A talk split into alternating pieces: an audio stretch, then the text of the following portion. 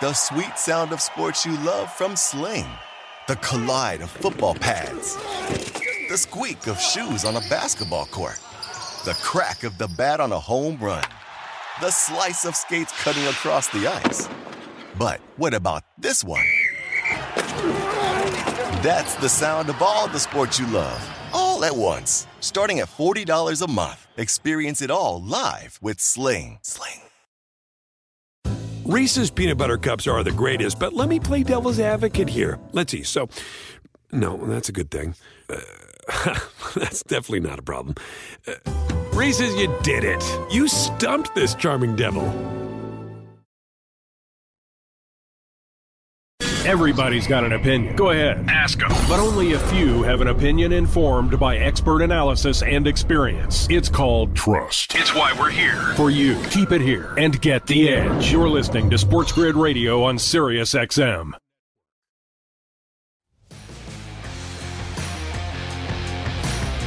Welcome into hour number two of the early line right here on Sports Grid. Kevin Walsh and Donnie Rightside. Thursday morning, Thursday night football coming up. We got a lot of good preview here for you in this hour. Not just Thursday night football, but some good NBA action. There might be a big early edge when you factor in last night's results. Also, college putting both ranked teams on the floor and, of course, on the field. We'll break that all down. But I want to start with some of the top news from the NFL. And yesterday, Donnie, we were, I thought at least, going to get the newest team for Odell Beckham Jr. We did not get that news. What do you make of the fact that we don't know just where Odell will be playing his football for the remainder of the season? I'm really surprised at this, but then again, not really surprised if that makes sense because we, we saw this coming from a long time. You know, Odell Beckham Jr., who was looking over the summer, asked multiple times to be traded, which leads you to believe that his agent was working the phones daily with just about every single team in the NFL. What's a good fit? Where do you want to go? How do you think it'll play out? And those teams getting a feel for if he does come available, that you can certainly get a deal done. So we take a look at Odell Beckham saying, okay, I haven't made my decision. Nobody claimed me on waivers, so I can have my pick and, you know, I can pick and choose from just about anybody here in the National Football League as long as some teams have a little bit of salary cap space. I'll come in. I want to go to a winner because, as you saw, Kevin, when we were in the waiver wire process, he basically said, Don't pick, if you're a bad team, don't pick me. I'm not showing up, which they didn't. And then the good team said, Okay, well, if the bad teams can't pick him, we're not going to get put in a waiver claim and have 7.25 million count against our cap this year that we can roll over to next year. Let's let this thing play out. So now you take a look at Kansas City, Green Bay, and New Orleans as potential landing spots here. The Seahawks and also the Patriots involved as well. I thought the best spot for him to land would be the Los Angeles Rams, but apparently they're not in the running for what he wants to do. But for myself, I would have figured this would have been done, which almost like you're excited. Like you see the waiver wire process go through, you're in contact with these teams. What do we have to sell? Like if you're an organization – you tell me you have to pitch Odell Beckham over days as if he's a free agent in the offseason to make this transition. The faster you get into the town, the faster you get into that locker room, the faster you get into the film room and learn that playbook, the better it is for you. So it's kind of interesting where it's going to take a couple days, which wipes out this week, which I don't know if that makes all that much difference if he was on an NFL team this week and how effective mm-hmm. he could be. But the simple fact is, I thought he would already know where he's going. And now it looks like it's like, hey, now that I'm a free agent, teams want me, let me drive the price up, which is an interesting tactic here. I think the idea of kind of trying to run up the numbers doesn't make much sense because the numbers will likely end up being inconsequential, right? At the end of the day, you're only going to be playing eight to nine games for these teams anyway. I do think, though, he is going to be making Donnie what is, at this point, probably the biggest decision of his career.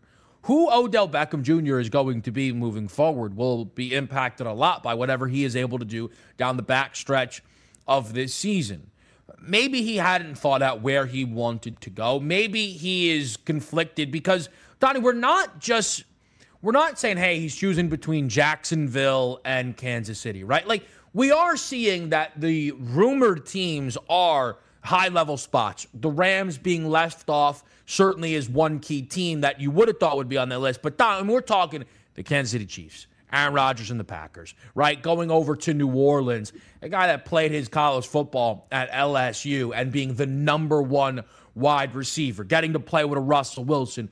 We're talking about some very legitimate options for this guy to take his career into perhaps that next level. But I have to say, Don, there's been some rumors around the Chiefs as the favorites. As the radio audience enters the fold. Appreciate all those listening to the early line on Sports Grid Radio. Kevin Walsh, Donnie Rightside, breaking down some of the Odell Beckham Jr. updates here, Donnie. The Chiefs are never one that just made enough sense to me. And I know you've mentioned them before, but I still think workload has to matter a little bit here to Odell. And you're still going to be target three behind a Tyreek Hill and a Travis Kelce, I would anticipate. And it's not a group playing amazing football. And if that continues to be the case, Odell will oddly end up wearing some of the brunt of that, probably, Donnie.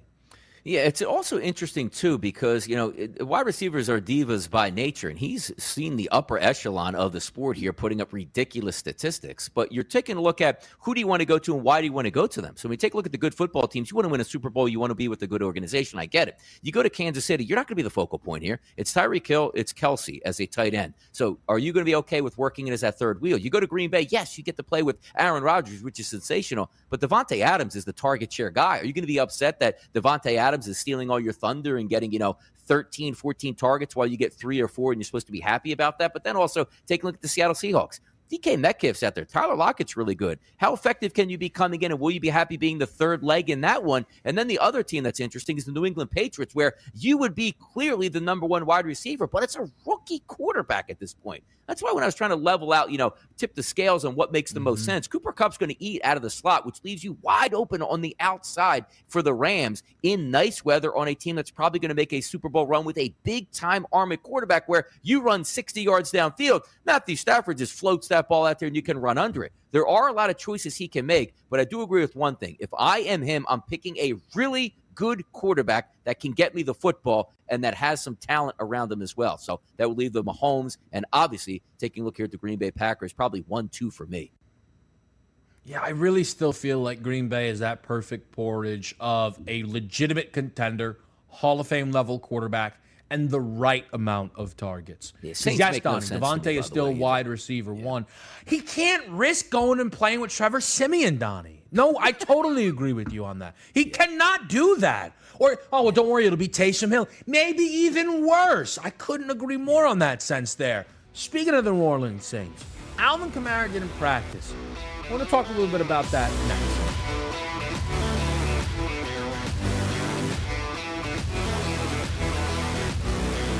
SportsGrid.com. Betting insights and entertainment at your fingertips 24 7 as our team covers the most important topics in sports wagering real time odds, predictive betting models, expert picks, and more. Want the edge? Then get on the grid. SportsGrid.com.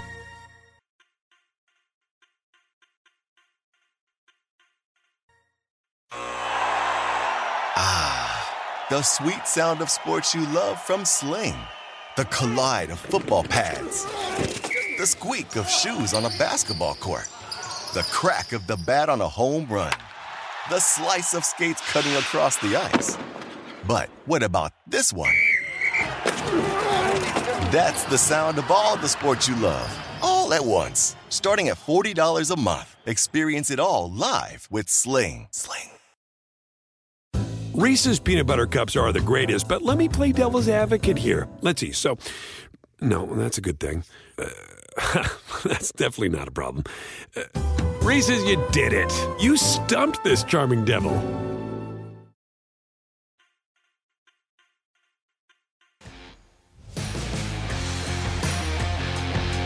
College talk is right around the corner, but I want to finish up some NFL headlines here. And I mentioned that both Alvin Kamara did not practice this past week, and I mentioned the fact that it looks like we're going to see Kyler Murray play. And obviously, you're talking about two key guys when it comes to their team, super, super important players. And how that would impact them being absent or being in is certainly relevant in what we'll break down tomorrow when we give you our full Football Friday breakdowns. But I really wanted to bring it up from a sense of kind of the practice reports and following the information. Everyone here, if you follow this, you understand that the process and the work that Donnie Rightside puts in to specifically those team total best bet wagers that you can get right over the weekend there is a very, very important one. It's a meticulous one as well. And I always like to try and pick Donnie's brain on stuff like this. And yesterday, Donnie, you were talking to me about how the NFL has really changed for you over the past couple of years, the way the injury report news kind of comes down, and off of the basis of a guy like Kamara all of a sudden not practicing yesterday, and hearing reports that a Kyler is optimistic about just how Donnie practice reports are kind of impacting the way you're approaching some of your best bets on the weekend. Yeah, it's and I, I got to be honest with you here. I sort of like this way, as crazy as that sounds, because usually it's like saying, "Well, man, you like these plays, but you don't know who's going to practice." It used to be for myself, Kevin, to take you through a week of handicapping. As soon as the games got over Sunday, you take that deep breath. Monday morning, you open up the laptop, you start doing some work. And okay, I like this game. I want to circle this one. I want to do this one. You spend a lot of time on Mondays. Then Tuesday comes, which is basically an off day in the NFL. So you're like, okay, don't hear much information. Just want to see how some of these lines settle in, see who is actually hitting the line on a Monday or early on Tuesday. And then you see Wednesdays, you could start to formulate your decision and try to see what happens here. And then all of a sudden now, Kevin, you get to Wednesday, and like, well, hold on here. Look at the first practice reports come out. When did this guy get injured? He played the whole game on mm-hmm. Sunday. Or why is this guy sitting at a practice? And is it health related? Is it a rest day? Is it a recovery day that they have? And just being an NFL handicapper, which so painstakingly going through Monday, Tuesday, Wednesday, and Thursday, we sit here on a Thursday, Kevin. I opened up on Monday, took a look at some games. Okay, I might be interested here. Kevin, I didn't do any capping on Monday, Tuesday, or Wednesday. Mm-hmm. And I haven't done that for the past couple weeks. Why? Because I'm not a guy that likes to waste time on stuff that's not actually going to make sense. Sure, I know the teams I want to take a look at here, but what is the point of firing on an 18 and a half or a 19 and a half or a 20 number for a team total if I have no idea who's actually going to make it to the starting gate? And it's so good that you picked up Alvin Kamara here. If you're looking for New Orleans to go on the road and pull an upset, doesn't it have to com- include Alvin Kamara? So if you're taking a look right now, go, oh, I'm going to take him at three right now. That's a great line for New Orleans. I think they can pull the upset.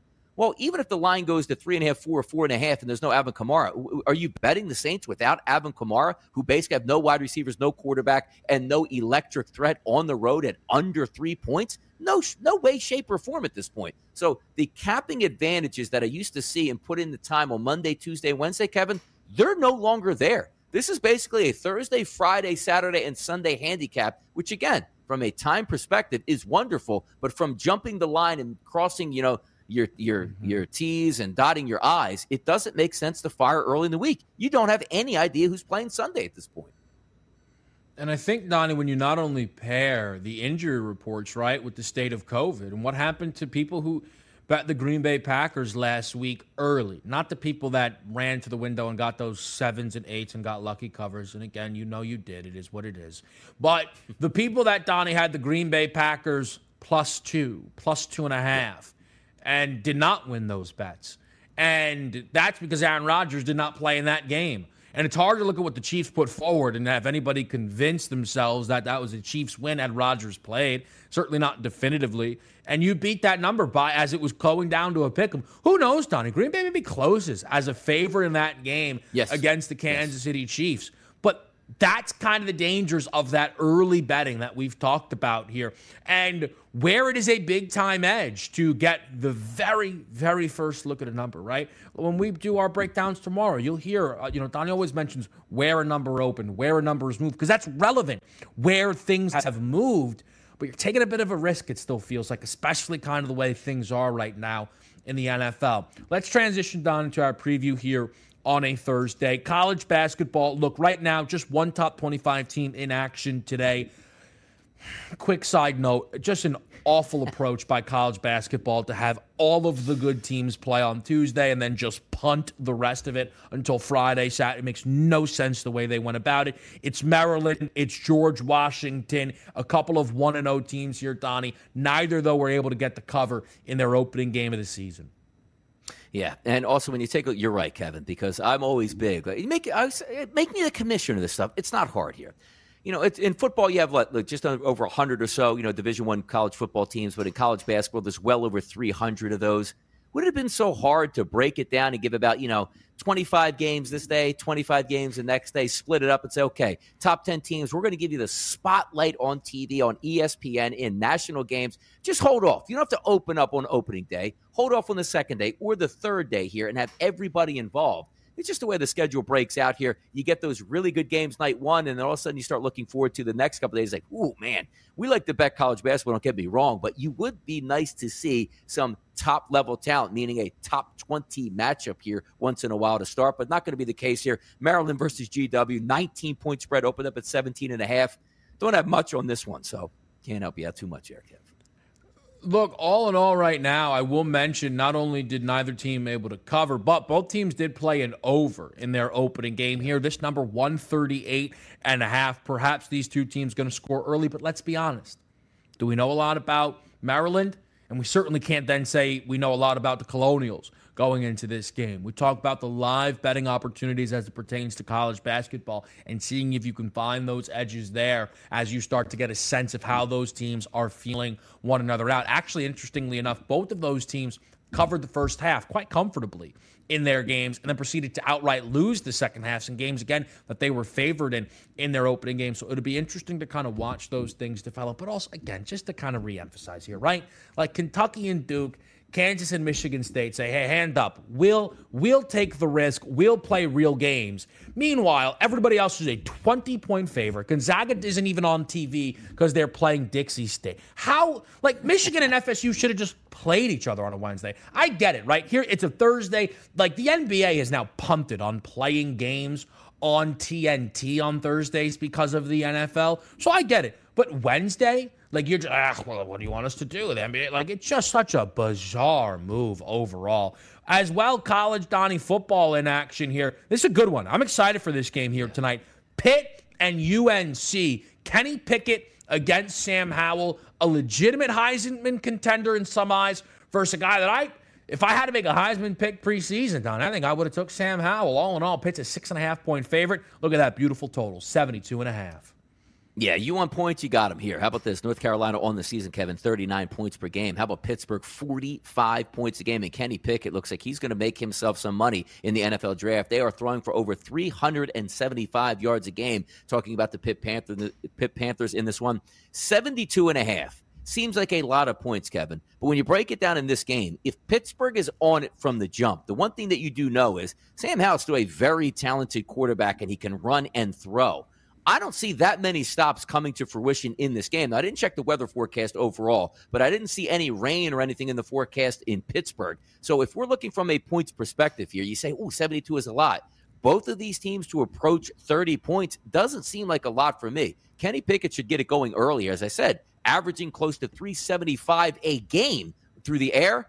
I look for points at. This should be a fun one to watch. Now, this is one of those where they put on a Thursday night game that, even though it's not two top level teams per se, but this is a pretty good viewing experience if you like points. Yeah, this one hits the tablet 10 times out of 10. This is yeah. great action here. And what we say about when the UNC uh, Tar Heels were playing Wake last week, Don, right? That total approaching an 80 spot. We're like, man, that's a lot of points. But then again, are both these teams not going to get to 40? And in fact, both got to at least 55, 58 55 last week. UNC beat Wake Forest here. Pitt 7 and 2 to the over on the season. UNC 6 and 3 to the over on the season. This is only the second time all year the Tar Heels have been an underdog. The other time, Notre Dame, three and a half point dog, lost by 10. Should be a good one. We'll talk some NBA.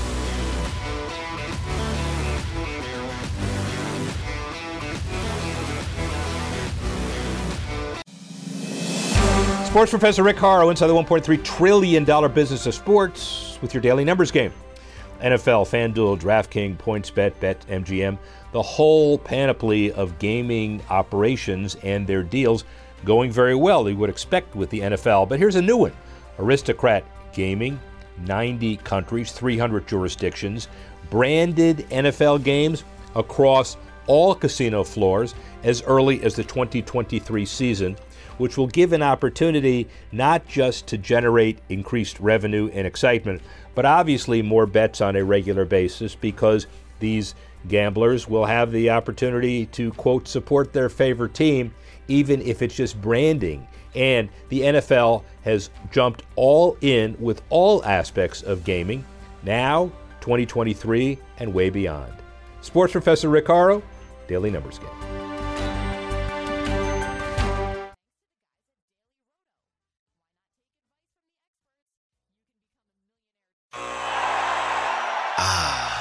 The sweet sound of sports you love from Sling. The collide of football pads. The squeak of shoes on a basketball court.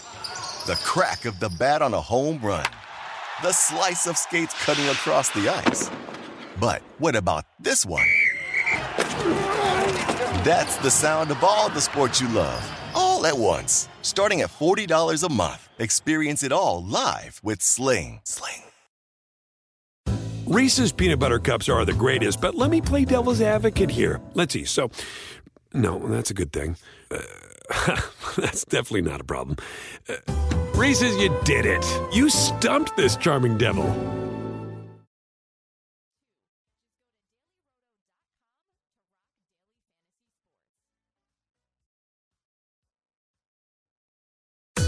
Look, we're not saying all the other sports talk networks are backwards, but we're pretty sure they all have a favorite hee haw episode.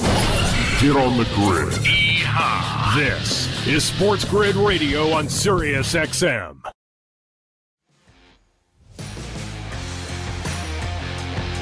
Just came off of talking about UNC and Pitt. Before we move past this game, it does feature Kenny Pickett, who right now has the sixth best odds to win the Heisman Trophy. Now, a big gap between him and number five. Caleb Williams is fifth at seven to one. Pickett is thirty to one. Now, there's something about this market where I just refuse to believe this award, I guess, is going to go to Bryce Young. There's something about it. Plus 170, and we are pretty deep into the season, Don, to not transition to a minus money favorite just yet. But this feels like something that you often talk about here a classic spot where Kenny Pickett on national television in a big time game against UNC, if he goes out there in a game total of 73, by the way, four touchdown passes is not out of the realm of possibility. Big time yardage. These guys thrown for 400 in back to back games overall. Kenny Pickett here maybe chops into a 30 to 1 price. Yeah, Kenny Pickett needs a lot of chaos to happen here, Kevin, including like Caleb Williams in Oklahoma getting a loss. You know, Matt Corral doesn't look like they're going to make the SEC championship game, obviously. So maybe if he takes another loss, doesn't play all that well. Kenneth Walker III, they just took a loss. Maybe if he has some big performances and he can lead his team to a Big Ten championship, that would make a difference. But here's the interesting part here because we're taking a look and keep in mind when the actual voters vote on the Heisman Award. December 4th is the SEC championship game, Kevin you know, another week later, they vote on the Heisman trophies when that ballot deadline will be. So let me get this straight. Bryce Young is the leader plus 170. So you say, okay, if he beats Georgia, he's probably going to win the Heisman. But if he loses to Georgia, they don't win the SEC. They don't wind up going to the college football playoff, which again, college football playoff is going to be after they vote for the Heisman, but he'll already be done. Let's just say CJ Stroud in Ohio State runs the table, wins the Big Ten championship, and he looks and he looks good doing it. Are you telling me a two-loss non-SEC champion is going to get the Heisman Trophy when CJ Stroud is going to win the Big Ten and take his team into the college football playoff? That is interesting for me to swallow at taking that price. Now, again, if you do think Alabama is going to beat Georgia, that's his award and nobody else is going to be around him. But we talk constantly about this SEC championship game and both of these teams coming healthy between Georgia and Alabama, Georgia's going to be the favorite. They should be able to win. I can't see a two loss team with Bryce Young at the quarterback position winning that. But again, sliding it down there. Kenny Pickett is an interesting one at 30 to 1 because the Heisman Trophy Award, we like to see numbers here. So if you're telling me also, let's take a look at Bryce Young. They have two losses. CJ Stroud stumbles down the stretch. Kenneth Walker has a couple mediocre games and they don't win the Big Ten. That leaves Kenny Pickett up in the air with maybe Caleb Williams. But if Caleb Williams, who came on late, he's going to have to do a lot, including Herculean efforts each and every game and also yeah. a Big 12 championship. It's not a bad look at 30 to 1. There's still a lot to be desired here at the top because a lot of these teams still have some good football teams to go through here.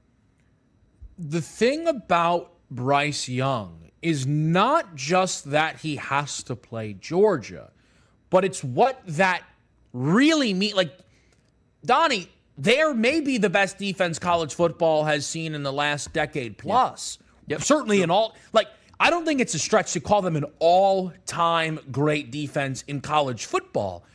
Now, if Bryce Young beats that team, yes, they're going to hand this award to him on a silver platter. But Donnie, it's, it's not just where they lose that game, but the odds that they lose that game 35 31 are unlikely. It's probably a game where they maybe don't even hit 20 points. And here's the other thing on Bryce Young does anybody think that Alabama is who they are because of him? Is anybody watching Alabama football saying, goodness me, Could you imagine a world where Bryce Young wasn't the quarterback?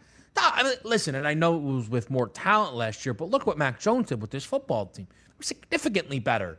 Joe Burrow, who won the Heisman the year before that, and I know DeVonta Smith won it last year, had a marvelous season. But when Joe Burrow won it, it felt like it was Joe Burrow commanding the show. And it's why I think Bryce Young has yet to cross a threshold to a minus money favorite overall. CJ Stroud is favored to beat Kenneth Walker, right? And Kenneth Walker, at the end of the day, if that's a game they trail in, I don't know how, you know, big time yardage he'll be able to put up. Corral is feel like he's been left in the dust in a weird way because Ole Miss, every time they play a big game, it doesn't feel like they're able to kind of get the job done there. And it's it is why, Donnie, in just half a season, I have continued to bring up Caleb Williams. Because his argument is different than everyone else's. Because this, even with Ohio State, I don't personally watch Ohio State football and say, man, that is a product of CJ Stroud. No, it's a product of Chris Olave and Garrett Wilson and just a phenomenal offense overall. Caleb Williams saved OU's season. And Donnie, if they end up unbeaten, this feels like this guy's going to win this award in half a year. Yeah, it really, it really does. And maybe this is one of those chaos years where a guy that can parachute in midway through the season, pick up a couple big time victories here, and be the reason. Because the one thing you like in a Heisman, too, he has to stand out. I think we can all agree that if Spencer Rattler continued to be the quarterback, Oklahoma probably would not be undefeated at this time. So you're taking a look at a guy that comes in midseason and dominates. And in both ways, too, Kevin, we love statistics. Why do we love Tim Tebow winning the Heisman? Because he threw a lot of touchdown passes and he ran for a lot of yards and also touchdowns. He could do the same thing here. It's going to be a fun last couple weeks of the college football season to see who actually takes down this award. Again, big game tonight. UNC versus Pitt, Kenny Pickett on your slate. We've also got three NBA games tonight here. I'm actually going to switch the order up, Donnie. I want to start with the last game on the board. It's Clippers Heat. This is a spot that last year, when we were breaking down regular season basketball on the early line, we would get very excited about because this is where an early better can really end up making a big time value play. The Miami Heat now on the second leg of a back to back against the Los Angeles Clippers are two and a half point underdogs. But there's a lot more that comes with that. It's not just the second leg of a back to back, they also just were in overtime against the Lakers. But here's where this also gets a little bit more interesting, Donnie. Jimmy Butler left that game injured. Certainly not a lot of time off for him to turn that around and make the starting gate here. And also, both Tyler Herro and Bam Adebayo were questionable up until about two hours or so out from this game against the Lakers. Maybe they don't make the starting gate here. It is not unreasonable, Donnie, to think that the Miami Heat on the second leg of a back to back, after playing overtime, could be without Jimmy Butler Tyler Herro, and Bam Adebayo, maybe their three best players this season against a streaking Clippers team that is now constantly covering numbers. I, at this point, would be surprised, Donnie, if this number doesn't close higher than two and a half for the Clippers. Yeah, maybe the saving grace here for the Miami Heat is typically when you hear a back to back on the road, you're dealing with travel. Well, they're going to be in the same building they played last night. So, not as much travel as opposed to just busing, I guess, from the hotel to Staples Center. But looking at, you are correct here.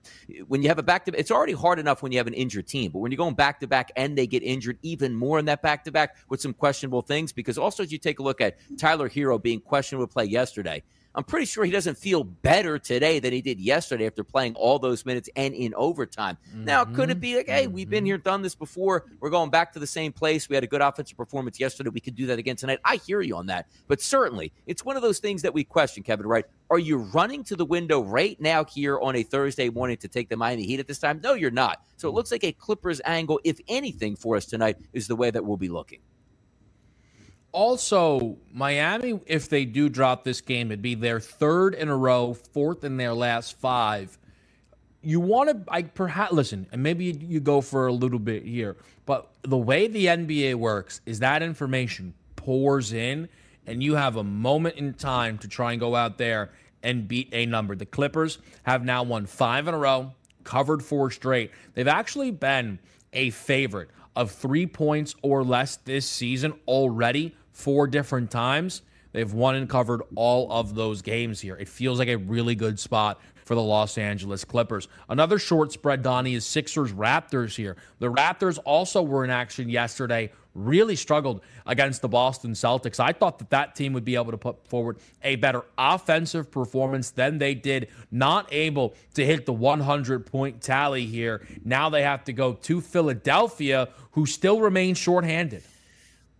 I don't know about that tonight, Kevin, because there are reports on the street here. Look at the estimated starting lineup tonight Tyrese Maxey, Seth Curry, Furkan Korkmaz, Tobias Harris and Andre mm. Drummond. So maybe the Sixers getting some reinforcements back at a perfect time because when you look at the Sixers, a lot of guys playing way more minutes than they're accustomed to, which again, during the length of the season might be a good thing to get some of those kids in the game and put them in pressure situations just to see how they do. Tyrese Maxey was fantastic in the game they just lost the other night, but also take a look at the Raptors, maybe a little bit offensively challenged on a back to back night. Would be nice to the Sixers to get the reserves back. But even if Tobias Harris comes back, Kevin, we looking at 33 minutes out here? Are we looking from uh, four of seven from three point range and really being a factor, which he typically gets around that 20 and 10 game, is what you expect from him? We don't know, but it's nice to have back in the lineup. And even if you're getting a Seth Curry back to open that floor and spacing here. So the Philadelphia 76ers here has a slight favorite at home. I understand why that is. And if Tobias comes back and plays well, that's a boon for the Sixers tonight. Sixers are nobody for me tonight versus the Toronto Raptors. And I know, look,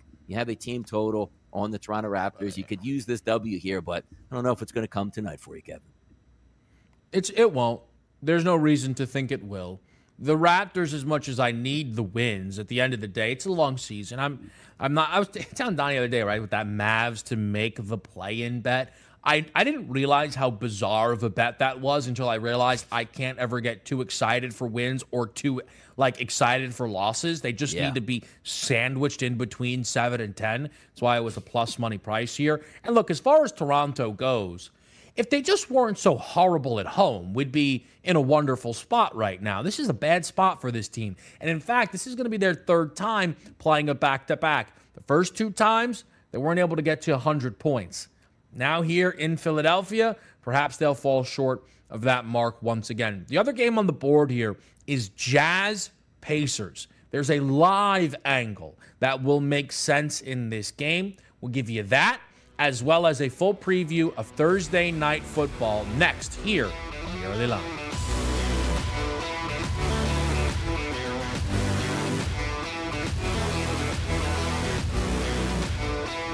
The Sports Grid Radio Network presents This Date in Sports History. Crowd standing now as one, exhorting the rookie on. 1981 Dodgers starter Fernando Valenzuela becomes the first MLB rookie to win a Cy Young Award. Fernando Valenzuela, who threw 149 pitches tonight. That wasn't one for the art museum, but it was efficient and he got the job done. For Sports Grid Radio, I'm Mike Demergis.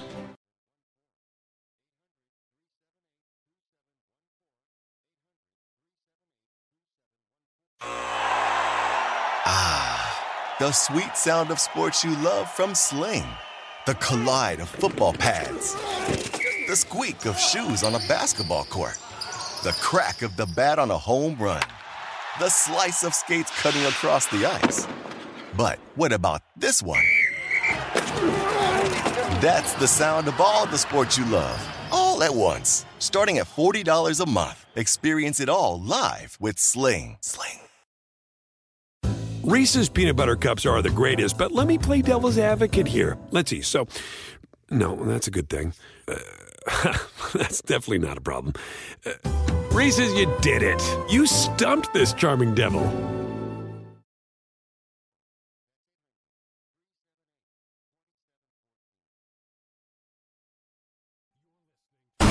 We're here 24 hours a day, seven days a week 52 weeks a year. Don't believe us? Never turn us off. You'll see. Keep listening to Sports Grid Radio on Sirius XM.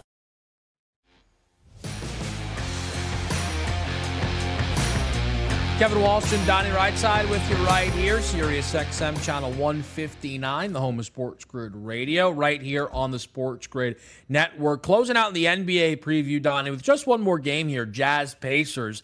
And I wanted to bring up a live look in this game. I know the game isn't happening right now, but you can kind of get prepared for what is one of the most brutal back to backs a team can face, which is the at Denver at Utah or at Utah at Denver. And if you look right now, you have a Jazz team that has delivered a Pacers team on a platter here. No doubt about it, as nine and a half point favorites. But where this could be really beneficial for a live backer is a Pacers team that so far has played two back to backs already and is yet to cover the second half in either of those back to backs. Donnie, pair that with the fact that this one here is in Utah, and simply whatever the Jazz are favored by in the second half should be worth your dollar.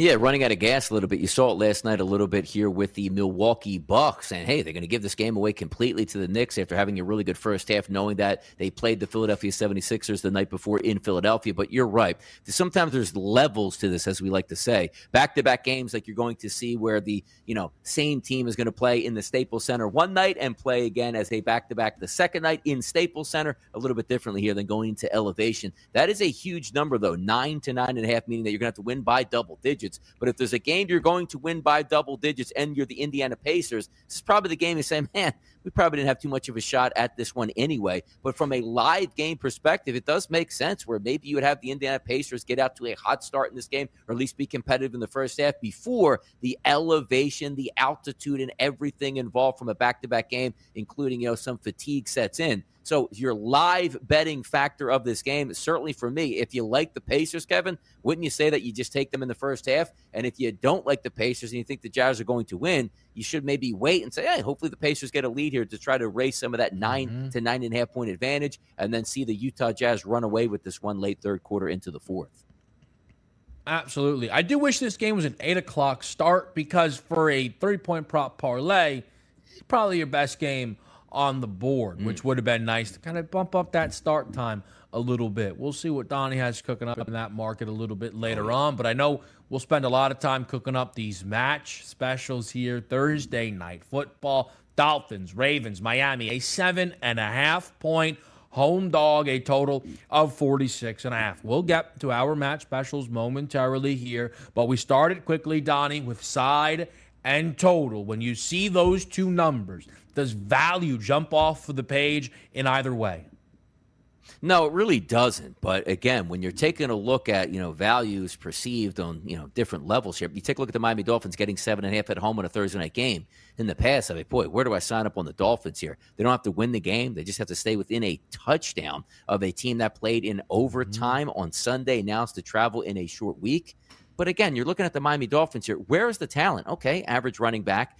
You did have a good wide receiving core if they were healthy, but they're not. So you're leaning on a rookie at wide receiver. And also, Jacoby Brissett is probably going to get the start tonight. So when you flip it over to the opposite side, the Baltimore Ravens do things so much better than the Miami Dolphins, but sometimes it doesn't really equate to a road victory. Let's also keep in mind a team that has not picked up a W this year in the NFL, being the Detroit Lions, should have actually beaten the Ravens on the or excuse me when the Ravens were on the road and they were at home. So now you flip mm-hmm. it back forth. You have a game in overtime. You have a short work week. You have a team going on the road and having to win by double digits. And at the same time, Kevin, the only thing I'm looking at here is the Baltimore Ravens in this game. They're more talented at wide receiver. They're better on the offensive and defensive line. They're better at the quarterback position. A lot of this stuff makes a lot more sense here as we drop in the tight beat, as we talk about Lamar mm-hmm. Jackson here. The only way I'm looking here in these prop markets and the game itself is somehow trying to take the Baltimore Ravens tonight, Kevin. A little more prepared this go around. It's interesting, Donnie, you mentioned the road spot. This is the first road game for the Ravens since the 3rd of October. Four straight home games and a bye week has kept them yeah. in Baltimore for a long time now, which does give me a little bit of that pause here overall. It's a spot, Donnie. I also think, and I know people like to play their teasers, they maybe leave an open ended version here. You get Baltimore at the starting gate here, and you figure out your Sunday spots as the week develops here. I could absolutely see the Ravens being a big part of teasers, but it gives me a little bit of that pause even on a total. That's 46 and a half. And one of my favorite things to do when Donnie and I are on in play sports tonight looking for some some value is to throw Donnie a bet that is just absolutely nowhere to be found. I mean a tab that he has never even found or considered to find. Donnie, how about kicker props. Oh yeah, that's what I'm. That's what I'm talking about here now. Justin Tucker over seven and a half points. Justin, I mean, here's the thing though on Justin Tucker. Not only has he gone over seven and a half points in five of their eight games, but Don, he has gone over the mark in all of their road games. And doesn't it make sense in a way where you're on the road, maybe a little more willing to kick field goals there, maybe not as easy to convert and have to settle for three? Obviously, it you know three points for a field goal, extra points are one. I think it's a legitimate look here, Donnie, as odd as it is to bring up a kicker prop, but Justin Tucker over seven and a half points. It's not a bad look here, and that's juiced at minus 102. So you're trying to break this down, right?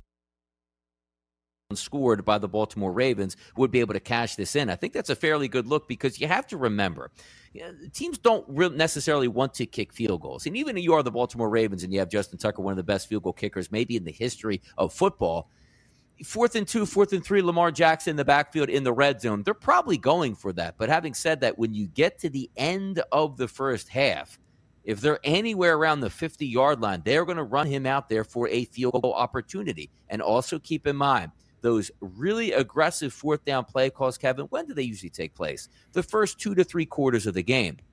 Once you get to the fourth quarter, you're now looking to make it a two score game or a three score game at that point. And the reason I bring it up here is if you are favored by seven and a half points like the Baltimore Ravens are, Kevin, if it is a 20 to 10 game late and there's a fourth and three, you're going to kick the field goal to say, okay, they need two touchdowns to beat us. If it's a 24 to 7 game late and it's a fourth and two from the five yard line going in, they're not going for that. They're going to kick the field goal. So a legitimate chance here for Justin Tucker to kick two field goals and two extra points. That seems like a pretty good wager and a good find by you here, Kevin.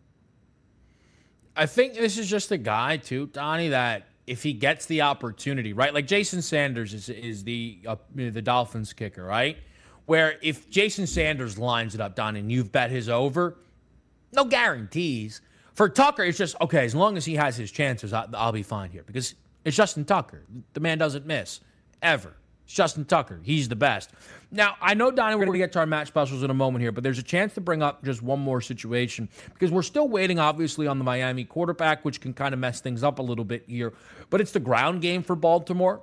Lamar Jackson's rushing prop 64 and a half and Devonta Freeman's rushing prop of 45 and a half. The interesting thing to me on Lamar Donnie, who has ran for over 200 yards in his last two games combined, is trying to sort through how much of that is design, how much of that is the fact that Latavius Murray didn't play in either of those games, and how much of that perhaps is the game script of those two football games kind of down for a lot of them, taking off, dropping back and then running out of the pocket. Tonight, seven and a half point favorites. Does that line up as much?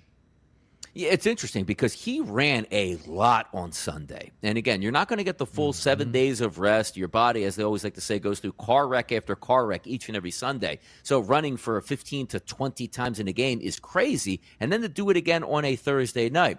But you're talking about a product of your environment, meaning last week, I love when Lamar Jackson goes into I'm not going to let my team lose mode, which means I know they don't want me to run as much as I am, but this team can't stop me and I'll risk it. So every time I drop back to pass, if my first or second read isn't there, I'm picking up 10 yards or more on the ground myself because we really need this victory. Does he have to do that tonight, Kevin, against the Miami Dolphins? Is he going to be in must win mode all the way through, knowing that the other team probably can't walk up and down the field on the Baltimore Ravens defense and punch in maybe 24 to 28 points, which means that he's going to have to end or hold up his end of the bargain, particularly running? It's an interesting factor you bring up, but anytime you look at Lamar Jackson, though, and you say to yourself, Kevin, you know, we talk about like I like to walk my dog. Hey, it's one of those games where you bet it and forget it and don't watch it and check in betting an under rushing prop on Lamar Jackson oh has to be oh absolutely oh excruciating. Maybe the worst way I could ever imagine having to wow. live life. I mean, the because like it takes it's a guy who can just like two runs. It's like oh boy, he's got 45 rushing yards, right? Like yeah, that sounds absolutely nightmarish here. On on Devonta Freeman, but look, Lamar is minus 105 to score a touchdown. He scored a touchdown in one game this year. Don't bet that. Even if, oh, but he's due. You know how much money you've lost betting on him to be due? It just doesn't feel worth it. You know who's worth it? Devonta Freeman, Donnie, who basically started being a part of the mix here for this team over the last three weeks.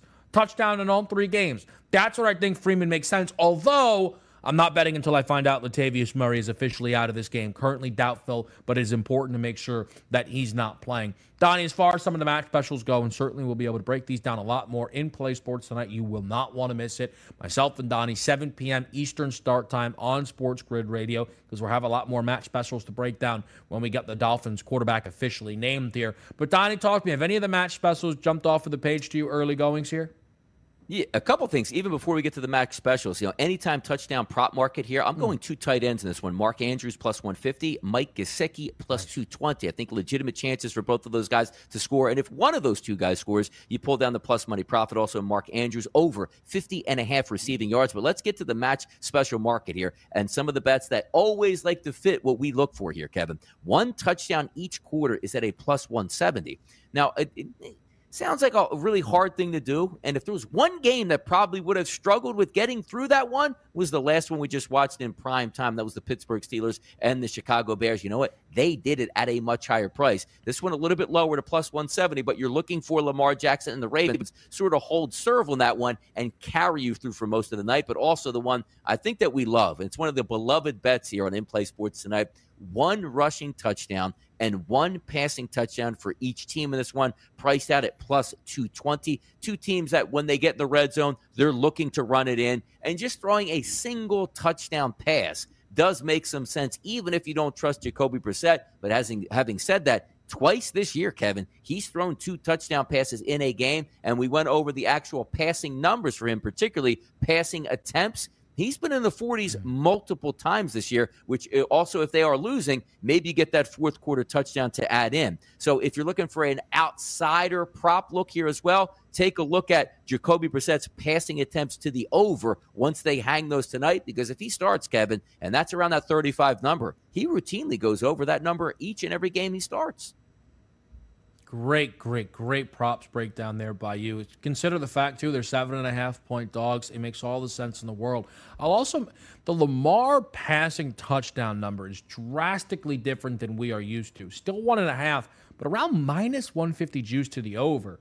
Usually you actually get plus money, and that's because that game against Minnesota was only the second time he's had a multi passing touchdown game. Is that a change of approach there from Baltimore? Maybe. Plus 125 for him to have a passing touchdown in each half. A Donnie special. I don't know if that makes the mm. card, though, in this game. I know that there will, though, be some match specials. Finding on the bet slip. No doubt about it. Look forward to this game tonight. Also, I look forward to Listen Up, which is right next as Donnie closes out the early line after this quick break.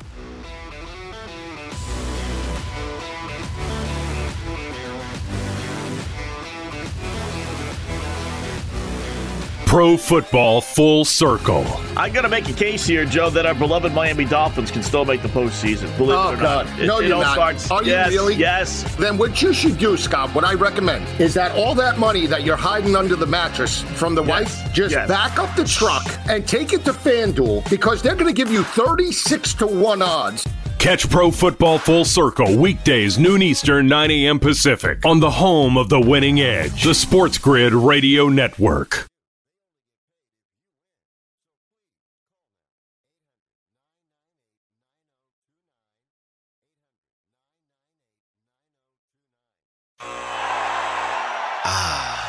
The sweet sound of sports you love from Sling. The collide of football pads. The squeak of shoes on a basketball court. The crack of the bat on a home run.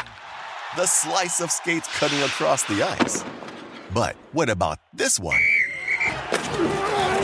That's the sound of all the sports you love, all at once. Starting at $40 a month. Experience it all live with Sling. Sling. Reese's peanut butter cups are the greatest, but let me play devil's advocate here. Let's see. So, no, that's a good thing. Uh, that's definitely not a problem. Uh, Reese's, you did it. You stumped this charming devil.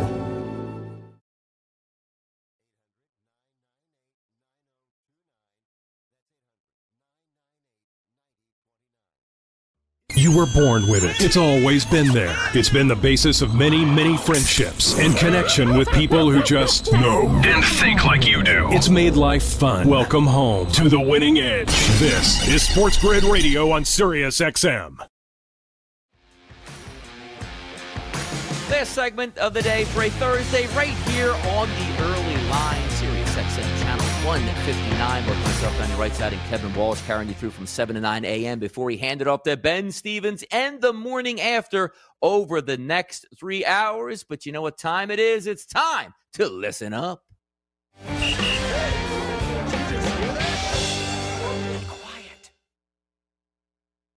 All right, people, listen up on this one here. We got some important topics to go over. Yesterday, we talked about the college football playoff and how I need to be commissioner to correct all the issues that we have. But my favorite thing to always talk about is Major League Baseball and Rob Manfred. I need to be commissioner of Major League Baseball. Why is that? because yesterday Scott Boras is talking, woe is me, woe is my clients, nobody's spending any money, when Scott Boras is 50% of the reason why Major League Baseball is in the predicament that is in. We're taking a look and going head first here, it looks like, into yet another work stoppage here. So let's take a look at how we can handle Major League Baseball and make things correct here. With a lockout coming, we're talking about tanking in Major League Baseball. Only a handful of teams actually trying to win and spend money in Scott Boras's perspective. Let's take a look from Scott Boras's perspective here, right? He usually holds the top level free agents in his back pocket and waits around. Take a look at the other sports. The minute free agency hits, we sign players immediately right away to get them to their teams so you can have your season tickets, you can have your ticket plan sold,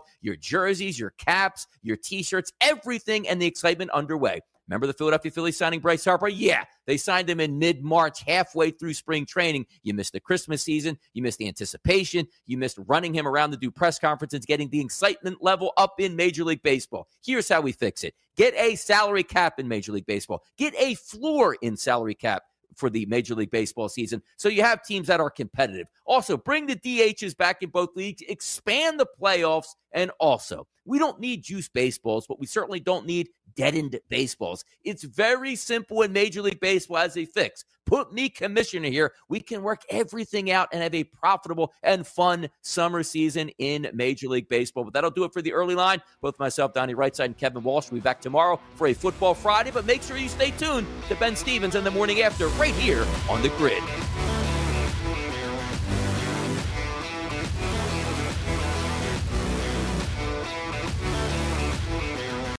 Reese's peanut butter cups are the greatest, but let me play devil's advocate here. Let's see. So, no, that's a good thing. Uh, that's definitely not a problem. Uh, Reese's, you did it. You stumped this charming devil.